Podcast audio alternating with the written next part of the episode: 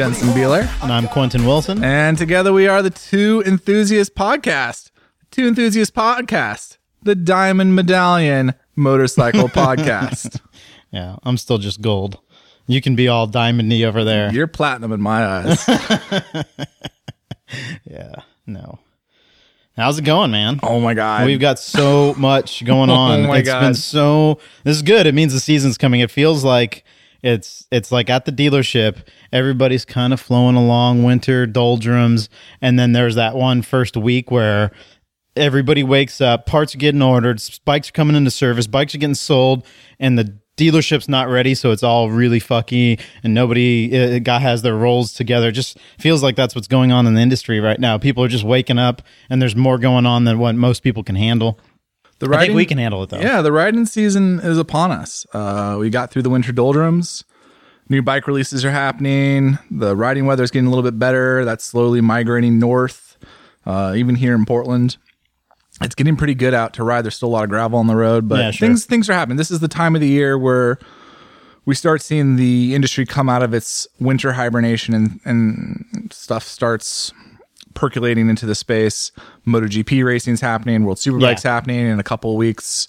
Uh, we're gonna have Moto America starting, so so things are on the boil finally. It's good. I like it. And it, what's really good is that all of the angsty, shitty forum comment level stuff goes starts to go down a little bit. A It is little.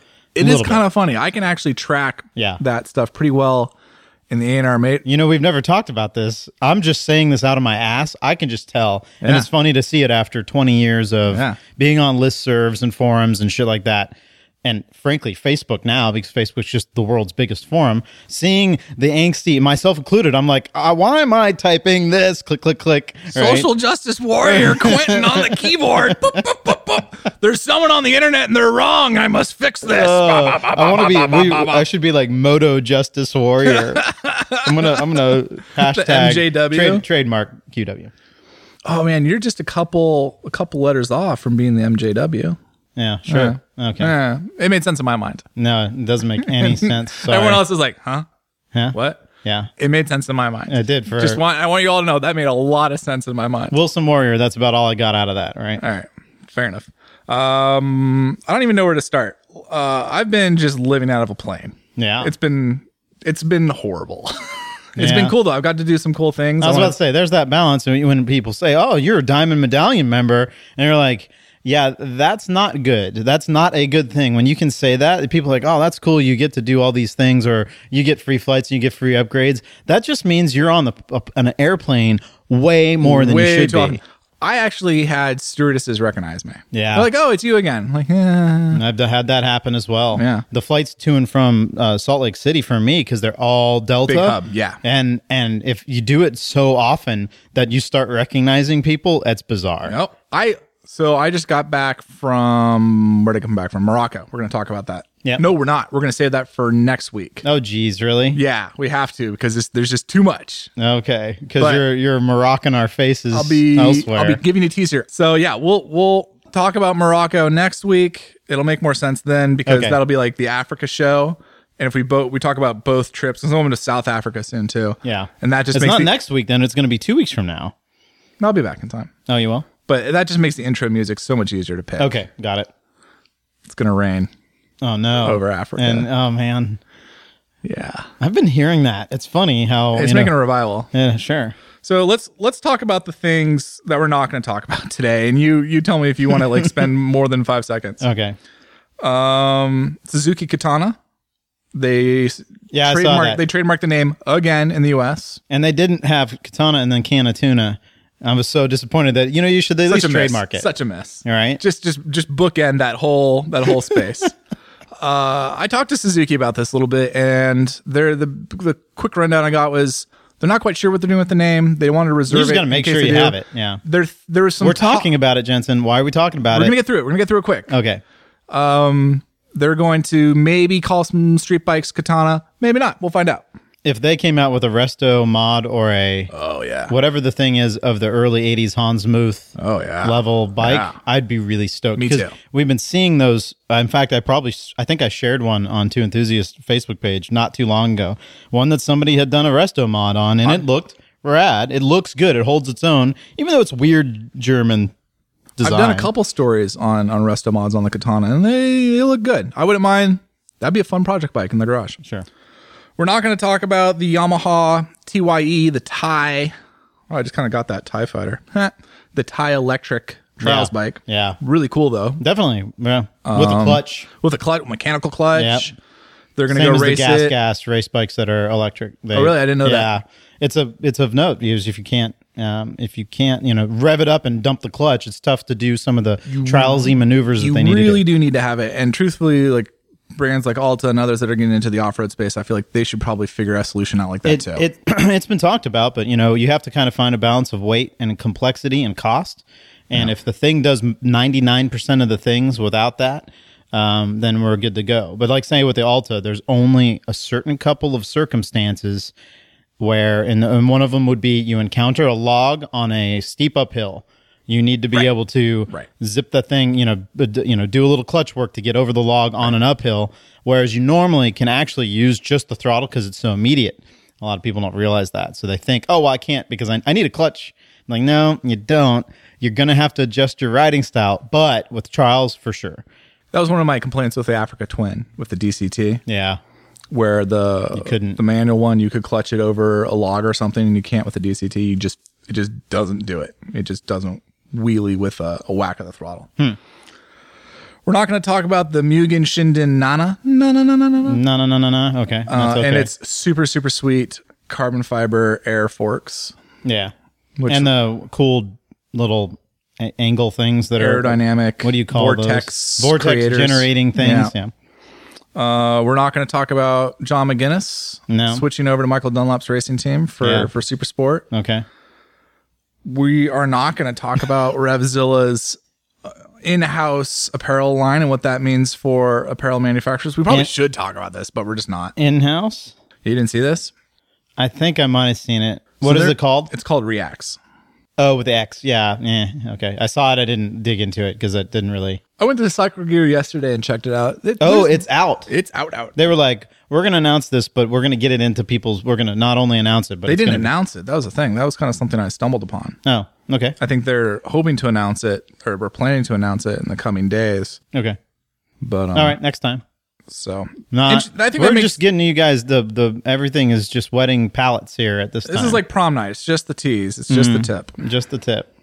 Um, Jonathan Rea is going to go race in the Suzuka 8 Hour on a factory Kawasaki team. And now, is this the first time Kawi has done a factory team in a while? This is kind of the first year where any of the teams have done a factory team, like a true dyed in the wool yeah. factory. This is coming out of Kawasaki's I'd love to know why this is so team. important right now. Well, because Yamaha came in and for the last three years with a factory team has cleaned house. Yeah. And I think the rest of the Japanese brands are like, oh, no, you didn't. So Honda's got a factory team this year. Kawasaki's going to have a factory team. You know, I think you can bet that Suzuki will be giving the Yoshimura and a couple of Yeah. the other kind of top tier teams some extra love. let's go. Let's figure this We out. should. Every year, every year we We've say we're going to go. a couple times. I've, we've been saying this for Well, like four years. and geez, it's already April. I already got Diamond Medallion status. So I'm going to be up in Delta 1 just like Yeah. a baller. Okay, well, get me a flight then. I actually, if I get, I can give you a companion pass ticket. Let's do it. Let's get on this after the show. All right. I want to go to Suzuka. I want to go sweat my Oh stuff my god, off. it's so hot. It's so know. sweaty. We'd lose so much weight. It'd be great. We're gonna know, come back let's just rip like Yeah. Sean McDonald, just like two percent body fat. I don't have to look like Sean McDonald though, do No, I? we're gonna grow beards. we're gonna get we're gonna get the douchebag haircut. I love you, Sean. I love you. But your hair. Let's talk about Eminem called. He wants it back. Uh, but yeah, we're just gonna sweat out all of our gross old man body Sure. body sweat. Oh, gross. Uh, Okay. what else are we talking? MotoGP season has started. World Superbike has started. Amazing races so far Already, Uh, yeah. Qatar was was amaze balls. Don't want to give it away. Go Dovi. Yeah, I mean that's it's. What do you mean? Give it away? It's going to be like a month from the first time, the first race. by the time this goes out, oh, right? Ye of little faith. huh? Well, it's already been like two weeks. You know? Fair enough. Okay. Uh, so yeah, where does that leave us? I just got back from Italia, where I was out with MV Agusta riding the new Brutale 800 RR. Okay. And we didn't talk about this We already? didn't talk about this. Okay. We talked about last trip I went on, which was a speed triple. Okay, and we talked it. a little bit about the Alta MXR Sure. and the Tiger 800. Yeah. Got it. Moab. Okay. Uh, so yeah, we've talked about the base model Brutale before. Sure. It's not too Because you, hard. you had one here and we rode it around a bit. we, we rode the stank out of it. I enjoyed it, but it was kind of like not. It didn't do anything uh, great. It wasn't like I have to have this bike. It was just oh, that's a decent bike to ride around. and I really like that bike. Sure. I, I kind of disagree with that. And and for me, I've always wanted to hop on the RR because I think the things I don't like about the the base model are the things that I find a little lacking, and the RR kind of fixes in, in terms of just it's going to have more power. So did it? It definitely did. the The problem was, and this is a great lesson on like having press launches. We ended up doing this route around a lake, and we basically just did thirty miles an hour or less in traffic for five hours, which isn't exactly great for like the RR super high spec, you know, Street Fighter bike. So that was kind of a bummer because we didn't really get to explore the brakes and the suspension and some of the things that define the RR from the base model.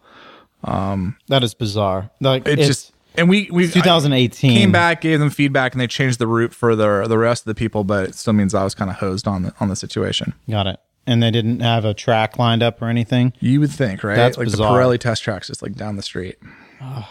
so that's a bit of a miss, and it's unfortunate. Riding the bike though, I was surprised at how similar they are. Maybe I shouldn't have been so surprised, but when you here, I have two minds on this bike. Under European pricing, it makes a lot of sense. It's like 2000, I think it's 1900 euros in price difference, about 2000 euros in price difference. And you look at it, and you're like, yeah, okay, for about 2000 euros, it makes sense. I get a little bit more power. There's a couple parts here that are a little shifter or different. something like- no, they both have quick shifters. Yeah. Uh, it's mostly like suspension settings and, and things like that. Better wheels, maybe. No, that's the thing, right? So you're like, why, why didn't you guys upgrade the wheels? Okay, why, just then it's then it's why is it new graphics. Sachs and Marzocchi? Why didn't you put Öhlins on it? So it is a little like bold new graphics. It's mostly just engine changes. It's Okay. a, it's a. I mean, you went from 110 horsepower to 140, so it's a pretty big bump. Oh gosh. Okay. Yeah. And it's and it's completely different, like where the power gets made. The Yeah. the Brutale base model, it's all mid range. It's all below, yeah. um, you know, like sure. eight This is thousand or whatever. More power. Well, actually, red end. line's at ten, so it's more like around five or six. This red line's to the RR red line's closer to thirteen. Hmm. Makes all of its power around ten. So very different characteristics from the motor, and you're like, okay, for two grand, yeah, I get the sense. In the U.S. though, it's like a five or six grand dollar difference, and without like a suspension. You know, upgrade without a wheels upgrade, without Yeah. a brakes upgrade, mm-hmm. you kind of sit there and you're like, "So what am I paying for?" It Yeah. doesn't make a lot of sense. And that's that's really hard. Like in Europe, I'd be like, yeah, the RR model, that's what you get all day long. And in the US, you're kind of just like, man, for that much money, Well, wait, it's, it's almost it's almost like 18 grand. isn't two thousand euros like five thousand dollars now anyway? no, not really. No, No? Okay. Not even close. I didn't know how how bad the dollar has just had dropped off the recently. top of my head, like 23, 2500. Yeah, it's, so Pretty it's not extreme. I, I haven't been paying too much, but I've been hearing enough bad things, especially in this. Uh, what is this for? The tariffs on the um, aluminum and steel have caused Oh, yeah. some. that was another thing I had down here that we're not going to talk about. Steel and aluminum tariffs. Okay, We can get to it if you want. Yeah, I'm not really that bothered, but I'm just bringing that up as a, I didn't know if the dollar was. I know the dollar hasn't been that strong, but I wasn't sure where we were at with it because I don't pay enough attention to The it. pound has really tanked because of Brexit. Ah, the dollar historically over the last couple of years has actually done pretty well against the euro. okay, Uh, and there might be a little bit of a fluctuation going the other direction right now, but it's not a big, okay, got it. not a big change. All right, so not enough to where the this pricing makes any sense in any way, shape, No, or form. it's. I think it's mostly MV Agusta USA looking at how many bikes they're going to get, how many people are going to buy them, and being like, hey, if we're only going to get twenty bikes, we've got fifty people that want to buy them. Yeah. we can we can set the price. yeah. it just it's just tough. It's just tough sitting there and looking at it. So that bike was kind of like a, a surprise for me and kind of a miss, especially since I went in with a lot of expectations. I still really like it. Yeah. I still think it's a really good bike. I would make some changes. My, some a lot, of, a lot of like my sucker. big complaints about MV was like their the user experience that hasn't changed. Really? I thought the dash was supposed to be better with this one. No. Nope. Same shit. Same shit. um, really horrible dash. And you know, the cool thing is, is I sat down with Brian Gillen and talked about some of the things. He's the head of their R and D and tech. He's pretty much Oh, the guy. that's Al Gillen's son. That's Williamsville Welding. yeah, It's Fucking weird. It's just, uh, just a quick backstory. There was this shop that's well known in Ducati circles in like Buffalo, New York, or. North, North, North, not Buffalo, but Rochester, yeah. something like that, way up. And I think it's Buffalo, Upstate though. New York. upstate. Uh, and this guy was well known in Ducati circles for just being this rad old dude. And I think he's passed away. Uh, and we might have talked about him on the podcast before. I, I can kind of remember. Did you already have a conversation with this gentleman Yeah. before? You've already talked. Yeah. So I apologize if that's. Uh, it feels it feels new to me. Okay. Well, anyway, they, the one the one thing that was of note was the the shop didn't have indoor plumbing, and you had to go to an outhouse to go to the bathroom, even up to whenever the last Oh, time he was selling. But he was known for like selling Ducatis into Canada. Uh, and really screwing with the market up there. He would do all kinds of awesome shit because he was just like, and he had, the, I guess, this gravelly, nasty voice, like "fuck you, Ducati," right? And so everybody would make fun. I never got to meet him, but he's like storied, and it was really cool to find out that his son or his some progeny, some rel- relative was w- working as an engineer with MV Agusta. It sounded like what a neat part of the industry that that happened. Brian's a rad dude, and we'll get to that. And actually, I do a podcast with him for for the Motor Podcast, which if you're not listening to already, dear listener, you should be. Uh, right now, as of today, there's an interview with Giovanni Castiglioni, who's the CEO of MV Agusta, The son of Claudio. Cla- son of Claudio Castiglioni. Uh, and I think by the time this podcast drops, the one with Brian should be going up around the same time. Both of them really good listens. You should give them a, a whirl. There's some really interesting stuff. Brian has easily forgotten more about motorcycles than I will ever learn and is a pretty rad dude and explains things really well. Giovanni basically lays out uh, where MV Agusta is going for the future. And, and we're going to talk about that on the show a little bit, Quentin. Okay. Um. Well, let's get to it. Keep going. So yeah, I was giving I was giving Brian some feedback, and it's cool to at least like be able to engage with the person who can affect the change. And I think they know what's up, and it's just a matter of Convincing the Italians. well, I think it's I think there's a little of that, and I think there's a matter of just like yeah, we're gonna the next iteration is coming. Like it doesn't make sense to do it now, Yeah, but yeah. we got a brand new bike coming soon. Like Yeah. there's stuff in the works, but un until that happens, it's it is kind of like a it's kind of a mark. So yeah, I, I mean, I like I like that bike. I don't know for eighteen grand if I'm buying one. I'm probably I know I'm not. I'm gonna I buy. wouldn't. I'm gonna buy a Tuono. I'm gonna buy a Super Duke. There's a lot of bikes in that space. I'll probably buy a Speed Triple before I do it, just because I feel like the Speed Triple's offering me a bit more, Hmm. especially in refinement. Uh, so that's that's tough. That's Yep. tough for them. They're gonna have to sort that out. Yep.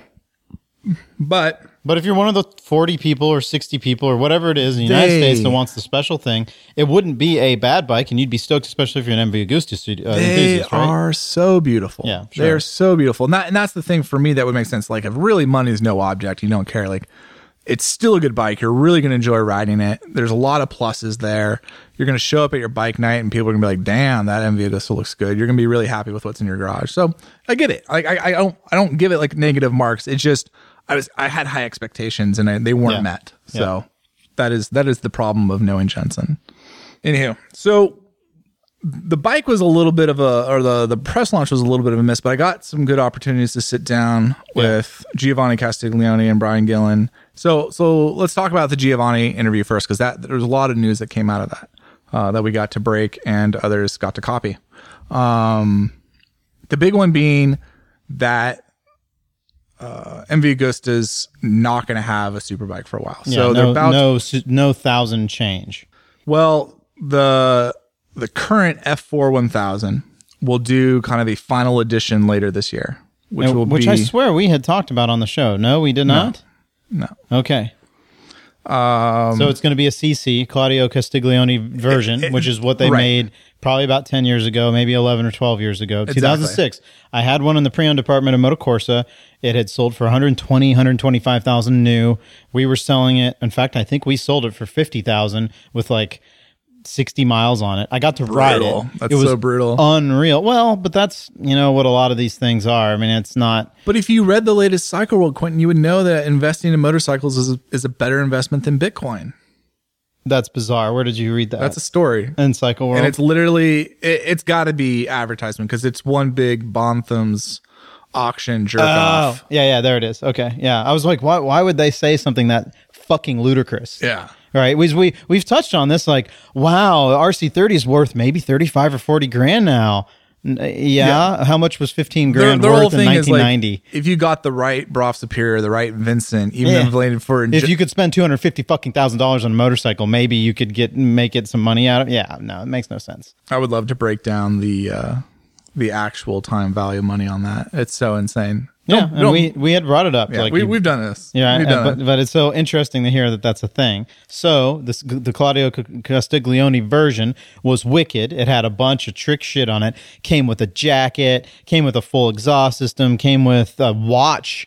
And the watch was a big part of it that some people let theirs go or problems with the watches. If you didn't have the watch with the bike, then the bike wasn't worth very much. But I remember we got it from a Ferrari dealership for like, I don't know, somewhere in the low 30s maybe. Really? And we're able to sell it for 50 something and that was really it was a but it made sense cuz it got traded in on a fucking Ferrari and the person just didn't give a shit. And then the person that got it got a good deal. It just happened. So it's one of those things in motorcycling where sometimes you get a good setup and it's best to get them on a big expensive bike like that, right? I mean it makes the most sense to try and if you're fortunate enough to be able to buy a Desmosedici RR for 30,000 and sell it for 50, you know, you can do that, right?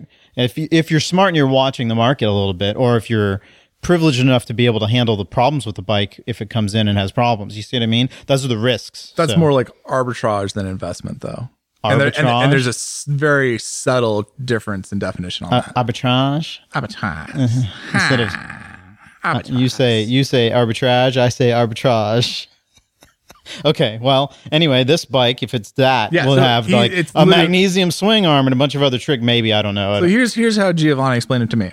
Take Leon Camier's World Superbike from last season, yeah, put lights on it. Yeah, got it. So So, they're going to make, make- it as trick as they can. It has a different rear suspension system. It has a different swing arm. It has all kinds of trick shit on it. They're going to industrialize it and make it there. Boom, last. Because what that bike's been out in its current form since probably 2010 or 11. Long time. Yeah, old, heavy, and they're heavy. Again, I had one of those as well. It was a year ago when I was dealing with this, or a year and a half ago, and it was bitching.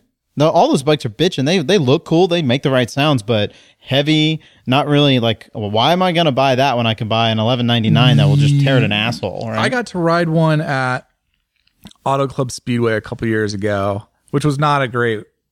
We didn't go on the oval, so it was just like the infield, the infield, yeah, which gross.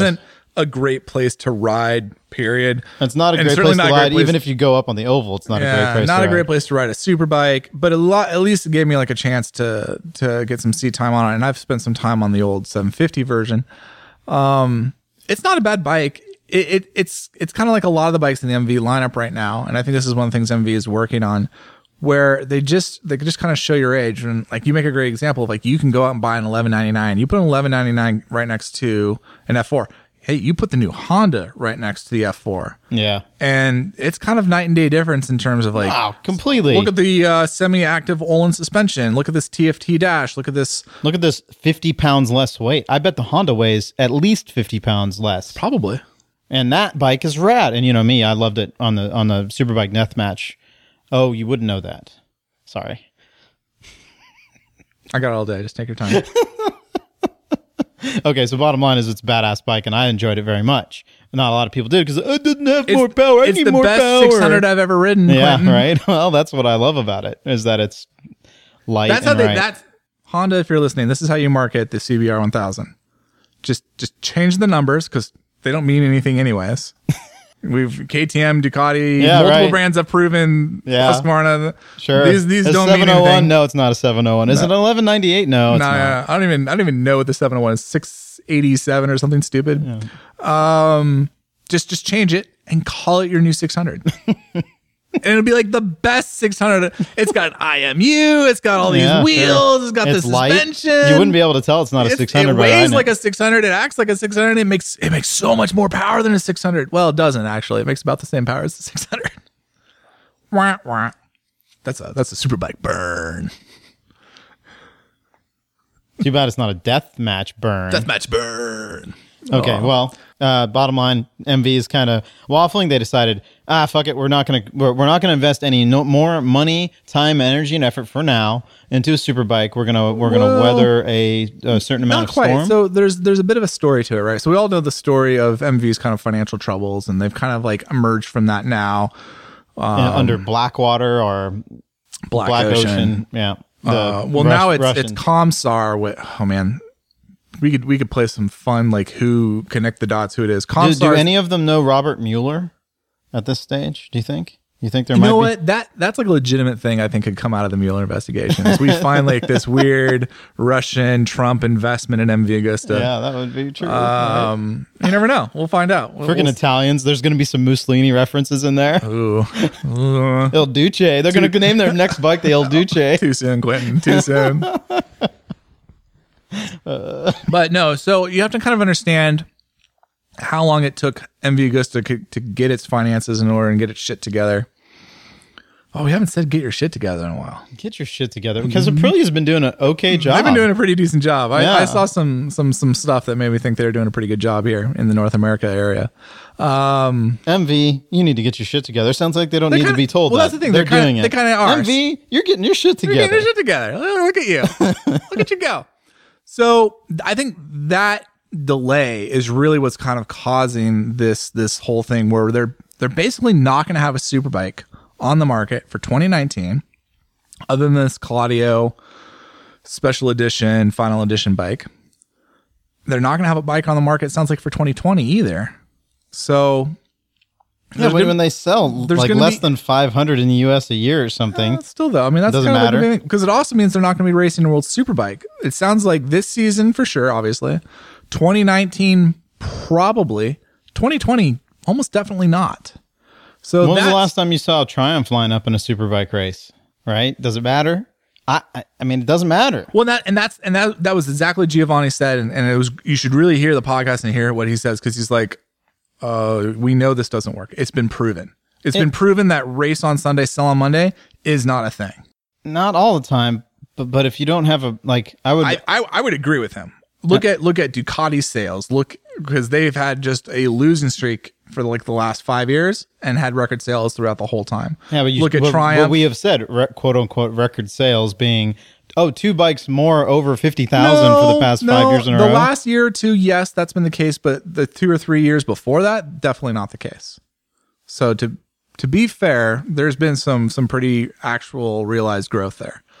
I and, think and I think you can look at brands like um, KTM or or or Triumph that don't necessarily have Yeah. you know racing programs but still sell a lot of sport bikes. But they have like uh, in the case of KTM, they have a racing program on the dirt side that keeps their their name high up on the these are winners and champions level, right? yeah, Uh, even if it is just dirt, it, it it insinuates to me that they're good at what they do, and that if they make other bikes, they're going to be rad. Triumph, it has confounded me that they have the level that they've had uh, without any racing or minimal, because you know the six seven five was raced for a bit, Was. and they were pretty good when they were doing. They weren't excellent, but they were pretty good. five by the way disappeared from Yes. the 2018 lineup. Which is so bizarre that that's Mm. completely gone. That see that to me is bizarre, but we've seen just sport bikes in general not really that active. yeah, So- it's a victim of Euro four. There's a lot of talk about a 765 Daytona coming out. We'll see. Right. Well, this is the question with all this. It's like, what is going on with sport bikes? Where is this market? Is it? It's still there. There's still people riding them. You know, this was the interesting thing too that that Giovanni said that really struck me is one of the advantages they have is because their volume is so small, they can go after markets like a super sport market Yeah. or or you know a street fighter market or or like a hyper maxi motard whatever you want to call it hyper motard maxi motard these really small niches where there isn't a lot of volume but because that they're in the space where like hey we only really need to sell a hundred of these or a Yeah. thousand of these or whatever it is Sure.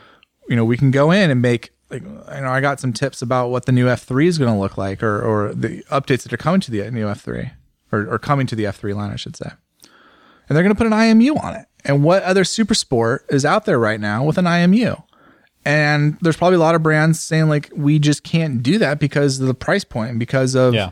what you But know, they the- can because they can. They're a premium brand. They can charge a premium price yeah, for that. because they're they can probably find you know however many hundreds or thousands of people that will pay fifteen sixteen thousand dollars for an F three six seventy five. And there's been an argument that the 899 and then 959, even though they're freaking thousands. No, those aren't super sports. That, but that's been them argument. That's Ducati has been like full on. These are the droids you're looking for. These are th- these are 600s. These are mid. These are super mid. They've been saying it for years and selling pretty well with that that No. cloak, right? They're just poor man Panigales. That's all they are. yeah. Well, they're better in a lot of ways. Than, They are. They're right? not bad bikes. Sure. Don't get me wrong, but that's what they are. Their Yep. price point. We're like, oh, you can't afford the full the big boy bike. Here, have this. Here's Yeah. this. Yeah. So that's interesting. It's interesting to see that MV's taking a step back from World Superbike. It's interesting they're going to take a break from the Superbike segment. We know that uh, we're going to see a 1000 cc Brutale model later this year, probably at EICMA, but maybe earlier, maybe sooner. How long has it been since they'd have a thousand Brutale? Well, I mean, I don't think they've ever had a true 1000 Brutale. I think they've always been kind of up, you know, give or take 50 Yeah, but it was using the same engine of the uh, F4. Did the, do they not There's a 1090 right now. okay, got but it. this is a this is a true you know be it'll be a four cylinder so it'll probably be like 998 cc Do you think 999 this engine is going to be the same as the rest of them, or is this the new? this is the new new So it's new, new, and this might be what the platform is for the new. Oh, okay. exactly so they're going to come out That's new weird because you're used to get the, the other way, right? right so this new brutale will be a 2019 model year bike then there'll be a 2020 model year bike that they're calling neoclassical which i think is going to end up looking something like the dragster model that they have now Hmm. and then for the 2021 model year then we're going to see the the new f4 superbike You don't think it'll look like the Walt Siegl uh, MV Agusta instead of a, a dragster? Like neoclassical to me might mean that maybe they're going to put a fairing on the fucker with all these people that are doing the same as what we were talking about earlier with the uh, with the Suzuki Katana, the early '80s Suzuki Katana. I could see them saying, "Hey, we got a lot of people who are really stoked on the Walt Siegl version. Maybe we should do this." It could be because you know again you got to listen to the interview. Uh, that's the Motor Podcast. Um, I don't listen to podcasts. Man. I know you kill me. You kill me. um, he- you know, Giovanni does say like it's like a cafe racer, but we don't do cafe racers here. So I don't know how to. Yeah. And, then, and then the word he used with us later at the launch was neoclassical. So I don't really know what that means. That's post heritage. It's gonna be post authentic. uh, oh God. Well, uh, good, something to look forward to. Something to look forward All to. right, we've spent enough time on MV Agusta. We're not done yet. Oh, God. But I'll I'll help transition you. I'm Yeah, gonna throw you a bow. let's do a transition. Cagiva. Oh yeah, Cagiva.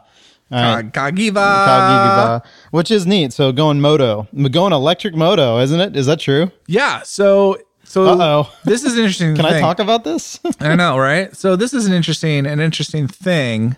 Um, how do I want to describe this? So so they're going to bring back the Cagiva brand. Because it's owned by the Castiglionis. It's owned by the Castiglionis. It's owned by MV Agusta. This is a mark that they still own.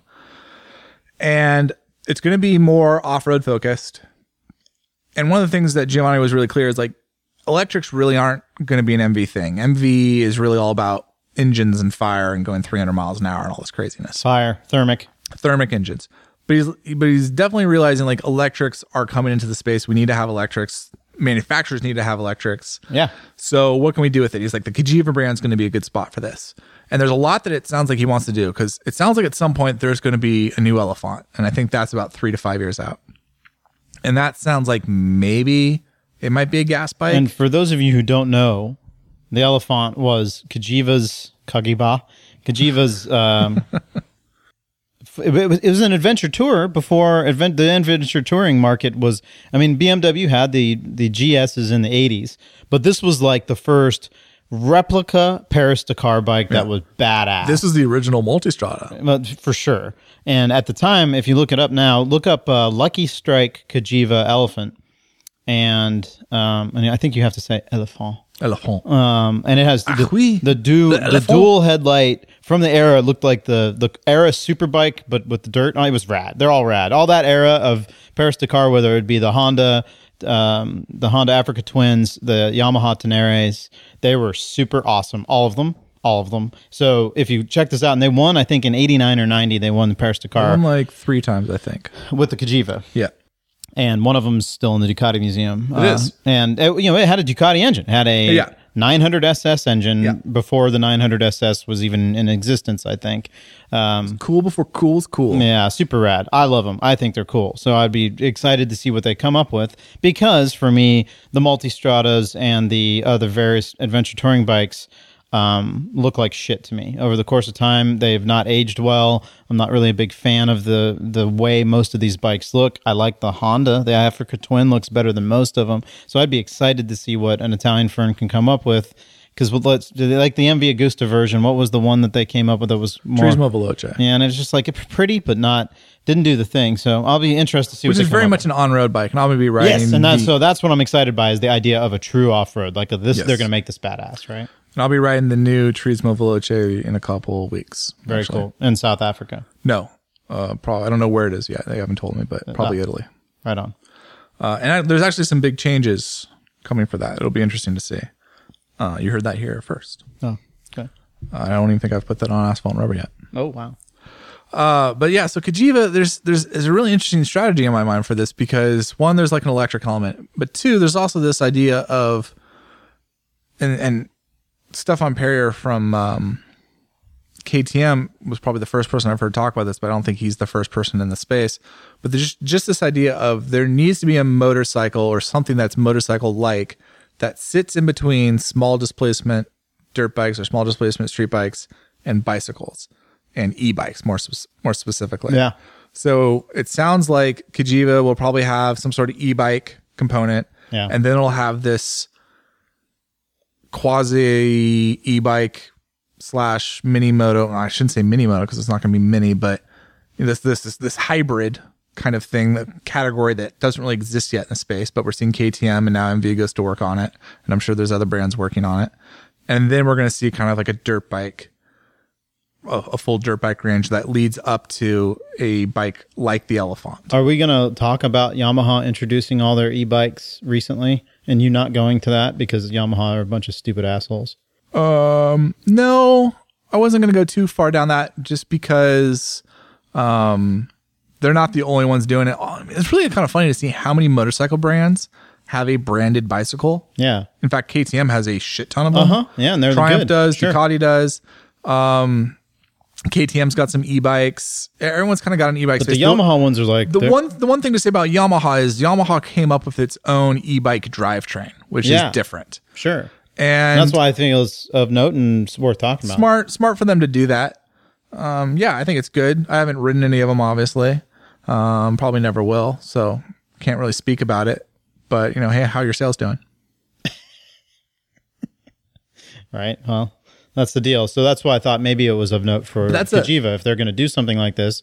There, there's a precedence for it. That the e-bike market right now is huge, and there's if I see posts from mountain bike friends posting up pictures of uh, trail markers where there are, people are talking shit about e-bikes or no e-bikes are allowed because people think it's cheating or they think there's going to be damage to the environment because the e-bikes are now part of a trail because they have they have pedals on them, but they're Right. uh, exi- they're But they can do like 50 miles an hour. And then they give you an assist. If you want an assist and you're like, I want to go get some exercise, and I want to go to these places, but I can't usually get as far as I want because I don't have the training or I don't, know whatever it is. There's a million different reasons why I would want to have something like that. Um, that's why they, they exist in the space, especially on the mountain bike side. I think I think the motorcycle brands are looking at this and they're realizing that there's a burgeoning kind of market that's growing. And and if you want to take a, a step back and talk about kind of where the motorcycle industry is headed and how we kind of save the motorcycle industry, I think understanding that this is the shift in transportation that we've been kind of forgetting. Look at this growth in e-bikes. Why is it growing in e-bikes and not motorcycles? Well, let's understand a couple things about the advantages that a bicycle has, but also a couple of the advantages that electric drivetrains or that power drivetrains have and how this is kind of being a mishmash. So I think for MV Agusta and KTM and any other brand that's looking at this kind of new, not a bicycle, but not a motorcycle segment, I think there's a lot of growth there. And I think that's how we onboard some people into the industry. We'd say, yeah, okay, you got a bicycle, you got an e bike, you want something a little bit more. You want to go hit that trail, but instead of having like a power assist, you know, now you can kind of go electric for, you know, however many miles, but it's only like a hundred pound vehicle or something. Yeah. And it's not, it's not as robust as a full dirt bike, but it's more robust than a downhill mountain bike and it's got power. And that starts opening things up. And then it's like, oh, you like this? You like this thing? Well, now I've got a true blue motorcycle for you to get on. That's either electric or it's gas. And look at the options that this opens up for you. You know, this is like, this is like kind of giving them the heroin for free. You're like, oh, you like a taste of that? You like a hit of that? Okay, now I come to daddy. Now I got a whole thing for you. I got a whole lineup from 50 cc's up to 500 Yeah. cc's, two stroke, four stroke electric, whatever's going to get your whistle going, whatever your fix is, man. I'm your guy. I'm your pusher. I'm your moto monger. Almost seems like uh, uh, the brothers there at Alta could get on that. Like, hey, we should we should get in on having a a, a branded thing, you know, because that way it gets them in. I in. think there's a very smart play for your company there. So hopefully someone's listening. I don't know. I don't know. So interesting, interesting things coming out of Italy. Uh, listen to the interviews with Giovanni and Brian. They're they're really fascinating. Uh, if I can toot my own horn, but there's a lot of there's a lot of stuff there. There's articles on ANR if you want to read more. I'm pretty excited about this brand and where they're heading now. I think the the game plan is the right one. It's going to come down to execution. That hasn't always been MV Agusta's strong point, so I'm a little reserved on that, but I'm optimistic, Quentin. I'm an optimist. Good. I'm glad to hear it. Yeah. Um. Bu- bu- bu- bu- bu- bu- bu- do you want to talk about that Triumph Scrambler 1200 that people saw, or is this a story that we're not going to talk about? I don't know anything about it. Really? Uh, oh, you gotta see this. It's it's it is a shot across the bow. Uh, at Oh, the- I did see that, and I'm just so Desert grossed. sled. I'm so grossed out by Really? Triumph. Yeah, I, I'm so stoked for it. yeah. I looked at. it, I I'm was so like, oh, stoked. oh, that's tragic. I don't want anything to do with that. Really? Yeah. I don't even know you right now. Yeah, morphodite. Who are you? Morphodite bike. Oh It's man. ju- that parallel twin engine is so shitty to me that I just can't get any. I can't. but it's a good engine though. That's the thing. Is it? It doesn't suck. It doesn't suck. That would be what I'd put on its gravestone. It didn't suck. It didn't suck. I, I don't know. I guess we'll get read out some specs. Like, what do you We- think? we- we don't no, no, any no, no. That's what I'm saying. So if you, Oh, oh, oh. if it's heavy because it's this piece of shit engine, then it's going to be heavy, and who gives a shit, There, there's a little bit of I do worry how heavy it's going to be. Uh huh. but Yeah. I, I think it's going to be in the wheelhouse of the desert sled. is it? Do you really think so? Because the I desert really sled. How much is a desert sled weigh? 370? That's pretty good. It's pretty good. It's really good. Is it really only 370? I don't know if that's dry or wet.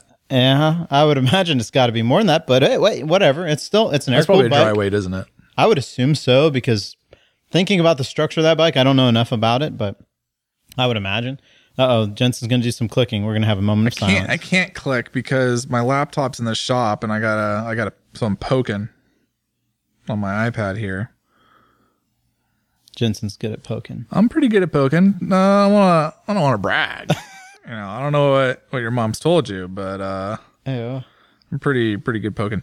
207 wet, 190 dry huh? 207? ki- kilograms. So 207, 440 wet, 450 wet. Okay, that makes sense. I Yeah. get that. That makes sense. Sure. So if Triumph can come close to that, good on them. Yeah. and they might. They, they they might be able to, but I'm just thinking that engine being such a fucking lump. Is it the is it the one that's in the Bonneville? So 1200. It's 1200. It's in the Bonneville. It's going to be the high, probably the high torque version of that engine. So we're talking 100 horsepower range, 100 foot pound range too, though. It makes really good torque. Hmm. Um, There'll be some sort of Steve McQueen tie-in, and there can be lots of dark green and whatever, brown leather. You're so poopy. You're so poopy. I'm stoked for that bike. I think that's that could because it looks like it's an actual machine that you could go desert sledding with. Go do the the thing, you know, do that bar style Vegas jammer. We'll see. All right, poopy McPoop pants. Uh, all right, we'll get to the story. I know you really want to talk about. You wanna you wanna tell our, our listeners? Oh, about the uh, track day thing.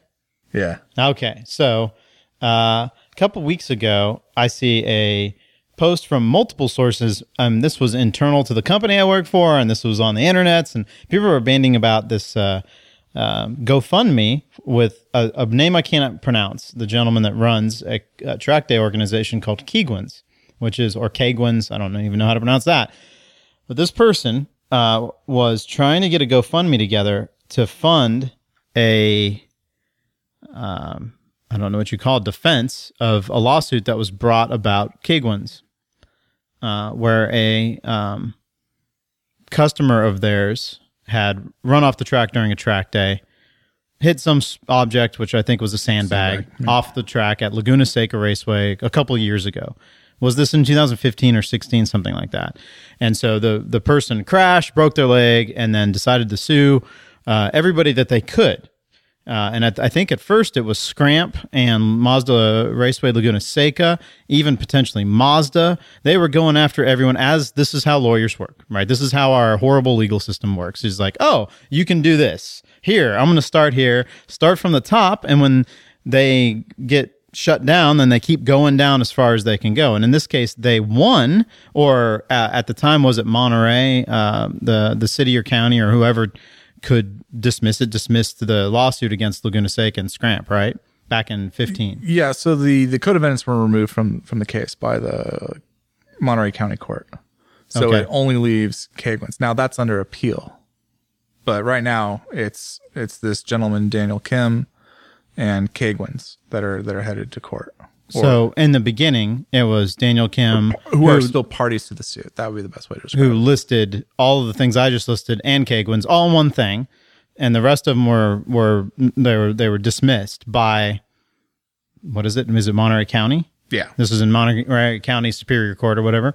So that leaves Keigwins. So this dude had posted up, "Hey, I'm, I I need help," and this he implored uh, the rest of us to say to to and it, uh, uh, fairly so that hey, this this leaves everybody in danger of not being able to race or do track days at racetracks. If you can get sold, uh, um, if you can get sued for an object off the racing surface being the you know being the cause of a crash or you know insinuating that that would be the the case. Um and that was legit but at the same time i was kind of like creeped out by well why why is this person doing gofundme's uh, annoy me a lot of times. Not every time but a lot of times. And i wondered it's like okay this person had enough money to buy keigwins the track day organization. So why the hell are they coming, you know, desperately looking for money to defend themselves? So there's the first, th- that was my initial like, uh, but then the second was like, oh my God, what an awful person that this, this Kim person is to sue a track day organization for something like this, um, knowing what I know about how track days work. So that's where we're at. And I want to know because the whole time I was like, well, I should post this up to the two enthusiasts, but I didn't want to. I was like, I'm not, I'm going to see how this goes first. Then just last week, uh, Mark Gardner wrote a story. Uh, Mark Gardner works for Revzilla, uh, and he's uh, kind of a known uh, industry scribe. He wrote a story about it and it was okay. It wasn't as detailed as I would have wanted, which was I was like chomping at the bit to hear your take on it. So, and thus the floodgates are opened. You're gonna be so disappointed. I'm sure. I don't want to talk about it. Yeah. I think it is professionally irresponsible to talk about it. And and this is this is something I got into. So this happened yesterday at the time of this recording. And I mean I can count the number of times in my life where like the red mist has like literally just like consumed me. I was livid that I saw that Mark wrote this story. Why? Uh, I think one from a journalistic point of view, I think it's inc- it's professionally irresponsible, especially for someone like Mark, who's who, and, and understand like I've already had a conversation offline with Mark. We had a great conversation last night. I look forward to going to the next motorcycle press launch. He was with me in Italy with MV Agusta. Yeah. Look forward to going riding with him. Yeah, him. got it. Love the guys Revzilla, all that stuff. So I understand there's there's a certain level of uh, professional collegialism that still exists here. It's like like we're all in the same family Sure. but I was livid. I was so livid that he wrote it. And Mark Mark tells a great story, and he does, you know, he does kind of old school journalism where he does a lot of research, and and this is that's all good. But one of the things I have issue with with Revzilla and the Common Tread blog is they do this whole "we're not journalists" thing, we're not journalists. And we've talked about this before on our, on our show, Quentin. Yeah. And I think that's a bit of a cop out. And under their definition of journalism, the only people that would really be journalists are war correspondents or people that sit in the White House press briefing room. And even then, some of those people might not be journalists. So that's a really narrow definition to to use that word under.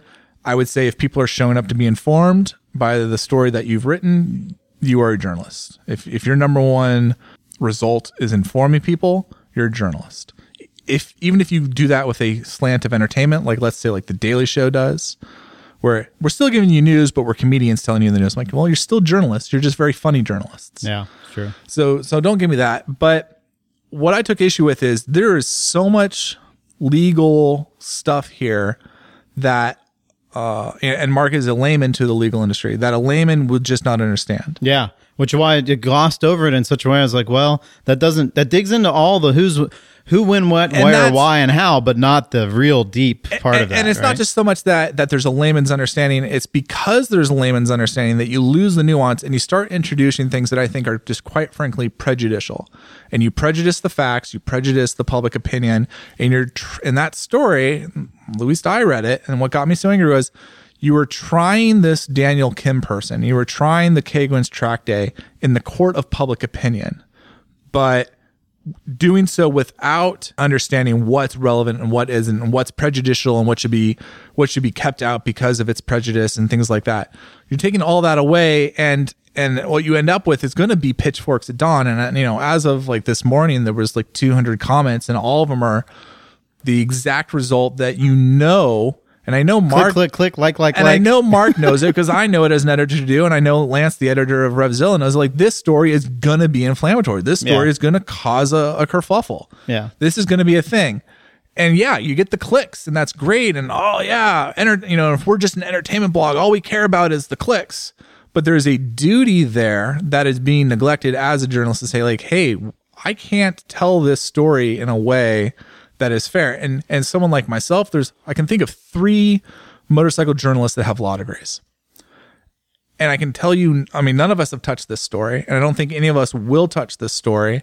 And I think if we did, we wouldn't do it in such an analysis way to to to adjudicate this story in the public, because even even myself with with a really strong knowledge of tort law and and and understanding the the nuances of running track days and having both the advantages of knowing motorcycles and knowing the law and how this is going to play out i wouldn't want to do that because i just it just it just to me is really really really irresponsible from a journalistic point of view to to even be discussing it.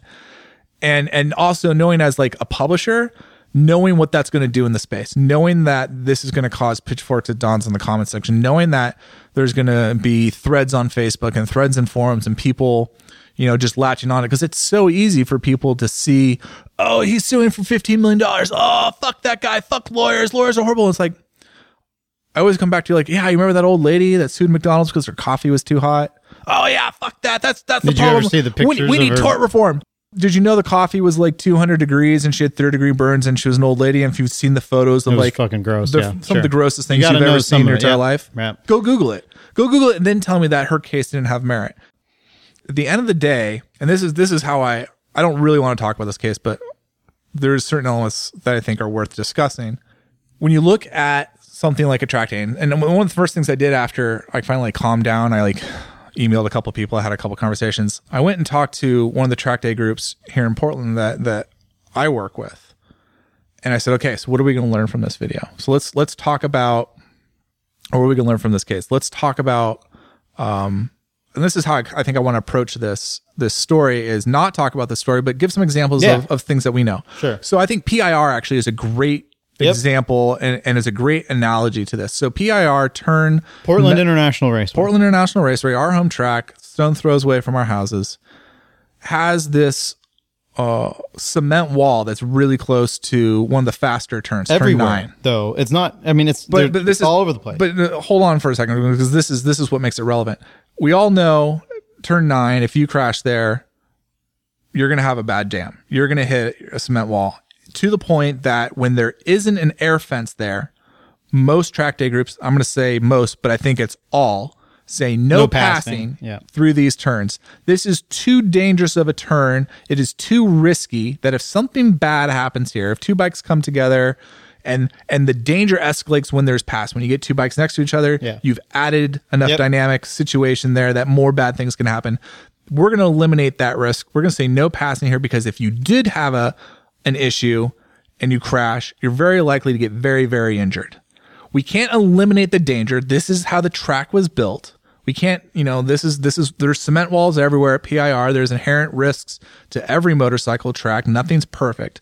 But we know that this spot here is especially dangerous when we don't have air fence. So we're going to set up some rules and we're going to make you aware of those rules in the rider meeting and everyone knows no passing here. It doesn't matter what uh, category you're in, what rider group you're in. And if no you do, passing we will black flag we you, will or there will mad. be consequences. There will be consequences. And I think that's a great example that's that's very analogous where we mitigate an issue by informing our riders and we set up as much protective measures when we can. When the air fence is available, we run an air fence. Not always the case, so then we mitigate by saying like, "Hey, this is a thing here," and you can go out and you can see it on the siding laps. Uh, But is it a legal requirement? No. It seems like they're It's just not. doing a favor to the rest of us. And to me, I look at that as a favor. But here's Because if I just pass somebody on the outside and high side into that wall, that's my responsibility. Well, here's and this is the difference between negligence and gross negligence. And this is the crux of it. So when you sign a waiver in the United States, you can't sign away gross negligence. But gross negligence is a very high bar. yeah. So and that's why, like, oh, I signed a waiver. A waiver protects people for a lot of things, but it doesn't protect you from gross negligence. So the issue isn't so much whether or not PIR has this uh, K wall, this cement wall, Yeah. too close to the track. Because you signed a waiver, you said you understood that this Sure. is a racing environment, this is a track day, this is inherently dangerous, blah, blah, blah, blah, blah, blah, blah.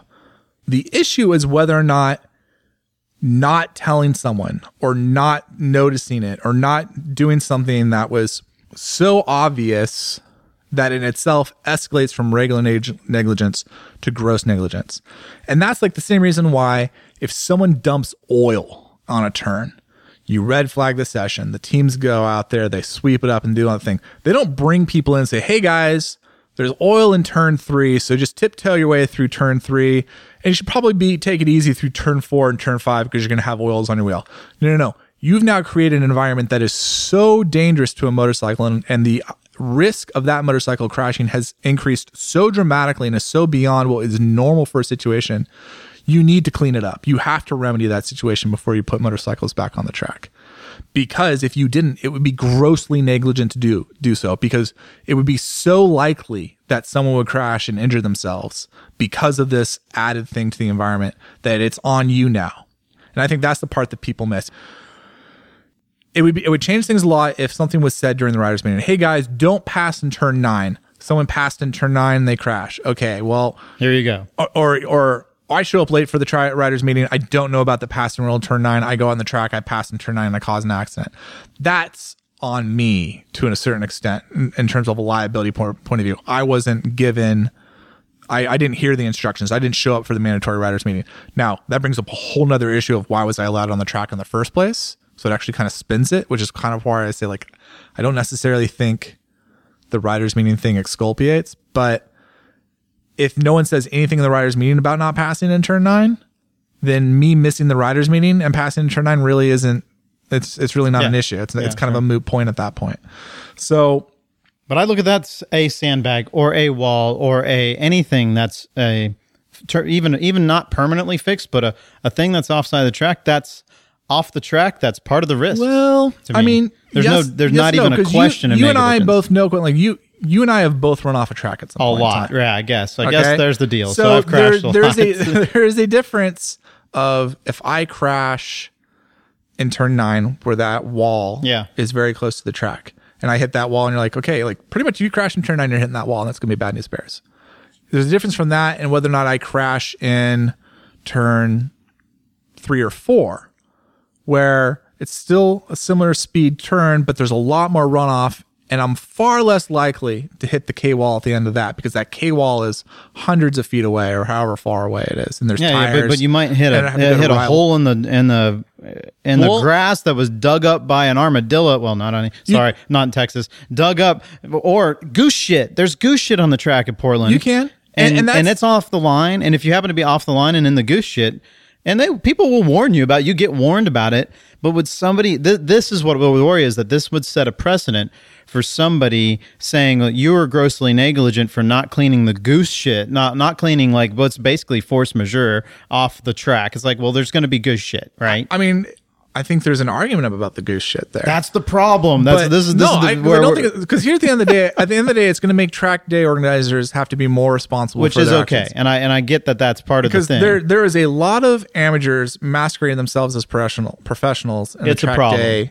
It's a problem. So that's one thing is- I'd say is good about about And this is what I went back to to this track group that I work with. I said, hey, we should probably come up with a script, an SOP. These are the things that you say every time, and you click, click, click the box. Yeah, sure. And to CYA, we should probably video you doing the writer's briefing. Yep.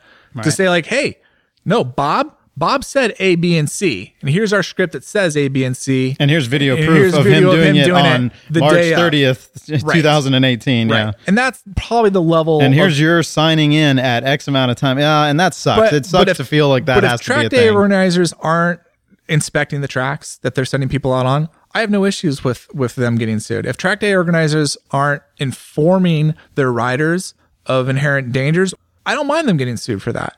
If track day providers are letting people on the track that haven't been to a riders meeting and haven't been briefed on what the rules of that group are, I don't mind them getting sued for that. If track day organizers are letting people not sign waivers, I don't mind them getting sued for that. If track day operators operate in a way that is so negligent that it's considered gross negligence and understand that this is such a high bar, I'm okay with them getting sued for that. Now, do I think that, hey, I crashed at a track day and I'm going to go sue them? No, I don't think that's the right thing to do. I think there is a certain amount of personal responsibility. I've crashed a lot at the track, and most of those times, in fact, all of them, were my fault. So you have to have a certain amount of responsibility, but there is a certain point of like people have to be accountable on both sides. Yeah, I don't know if I agree a 100%, but I definitely see your point, and I like that as a good point. I look at the result, and I and I knew this the second I saw the story, and that's part of what made me so happy. I'm like, this is going to achieve nothing except give Revzilla clicks and stir up people against the the person who's bringing this suit because of the way the story was was told and written. And Mark's a fantastic storyteller. He could convince you that the sky is green on a bright blue sunny day because he's he's he's a great he's a great storyteller. He's a great narrative. He puts together a great narrative. So I look at that and I'm like, that's a very powerful tool that's being used in a very irresponsible way. That's where I'm at on this. And I, I I'm I'm with you there, but my my brain that keeps clicking back into the personal responsibility side of it. If it was on track, yeah. If it was something even curbing, yeah. But if it's off track, all bets are off for me. It's very black and white But, in that way. but it's me. not black and white because it's one. This was what I was trying to illustrate before. It'd be one thing if it was 100 feet off track. Is it a different thing if it's literally right next to the track? If it's a Yeah, foot it's away, not. if it's a Uh, foot away I, from the I've track, ridden around with enough rocks and sandbags and shit on the sides of tracks. I know not to go off the track, right? And I know that if But- but these are is the risks I take by getting clicking you that thing going in the off gear. the track a foreseeable thing? Do people do people go off the track every day at a track day? Unfortunately, a little too Okay. often for Q. Yeah, we talk about big track of Willows. You go off the track at big track yeah. at Willows. You're gonna hit some if you shit. go 150 feet or so, you're gonna start hitting some shit. and then you're gonna hit a And then- and then you're gonna die. and then you're gonna go over the berm and over a wall and die, and that's happened. Right. And that person can't sue because they're dead. But that's the way so it's that one goes. thing it's one thing if it's like that where it's 100 200 feet down the line of runoff Yeah. now imagine if that berm was right next to the track what would we talk about then will we even have a track built Well, like that's that? the- that's the issue you talk about the target fixation target fixation is a rider issue Yeah. not knowing it's there that's not a rider issue Yeah.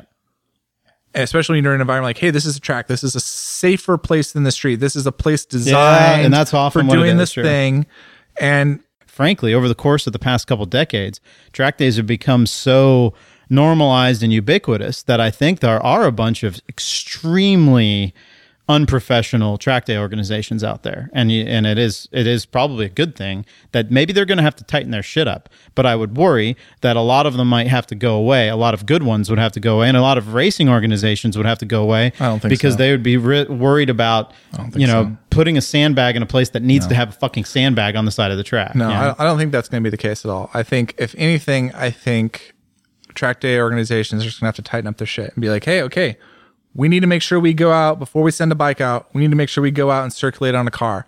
We make we need to make Yeah. sure we get out of that car in certain places and inspect. No, we need to go walk the fucking going track. Walking the right? track would be Walk the ideal. track.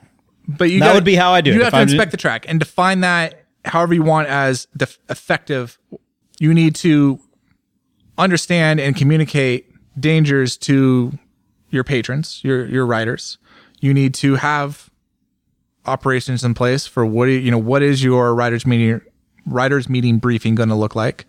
What is it? What is the boilerplate that you're always going to have, and what are the types of things you need to ad hoc add in because of day to day circumstances? You need to have an understanding of what your waiver protects you from. You need to have an understanding of what happens. Okay, people need to sign the waiver to come to track. I've been at tractors where I've never signed a waiver yeah. you know? And I sit Uh-huh. there and I just look at them like, how lax are you guys that I got on your track without a waiver? And not necessarily, and I wasn't necessarily showing up as Jensen Beeler asphalt and rubber. I was showing up as just Jensen Beeler. They didn't know who I was. I didn't have my leathers on. I wasn't there for a press thing. I was just doing a track. Was there any even proof that you had paid for There it? was nothing. Yeah. And and there's some interesting things on whether or not you pay and how that changes the Oh, yeah, legal bet. the legal arrangement. Although I think I think you're just making arguments. I don't think at the end of the day it's going to change a legal outcome. If you just show up and illegally get on the track, that has nothing to do with them, does it?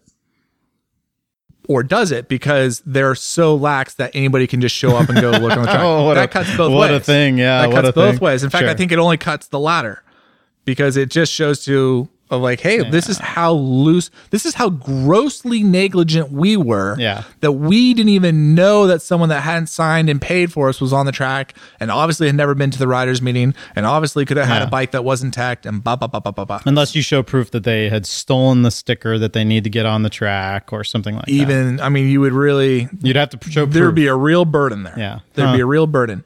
Um, so I don't I think this that. is this is really going to have any bad outcomes for track day organizations. I see it's only going to have good things, truthfully, because it's going to say, hey, you're going to have to tighten your shit. You're going to have to have an SOP. If someone misses your riders meeting, are they allowed to go on the track, or do you give them a certain another riders briefing? And what does that riders briefing look like?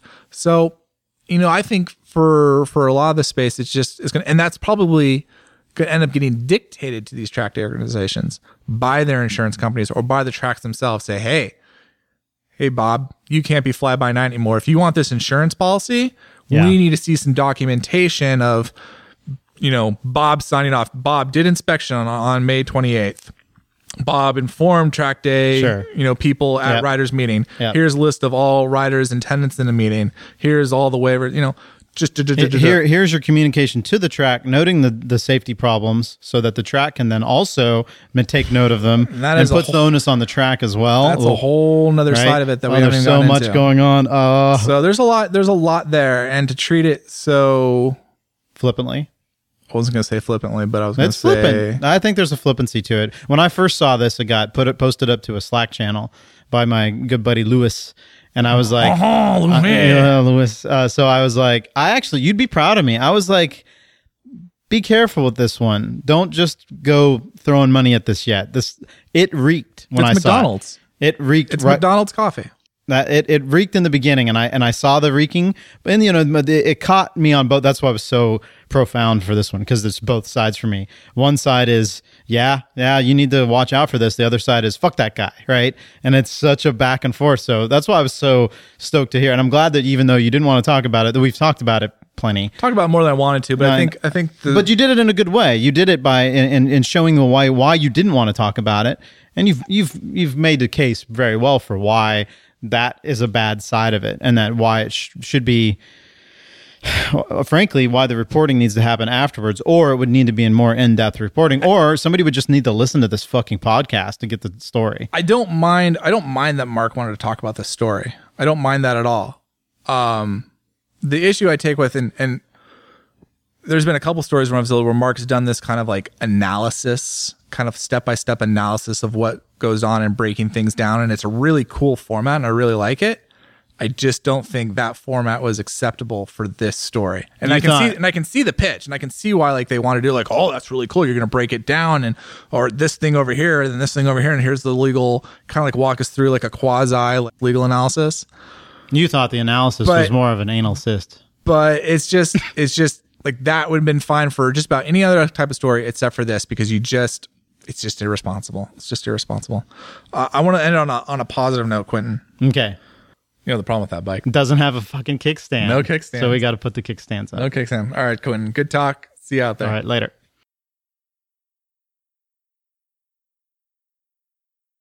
Social justice warrior Quentin on the keyboard. Boop, boop, boop, boop. There's someone on the internet and they're wrong. I must fix this.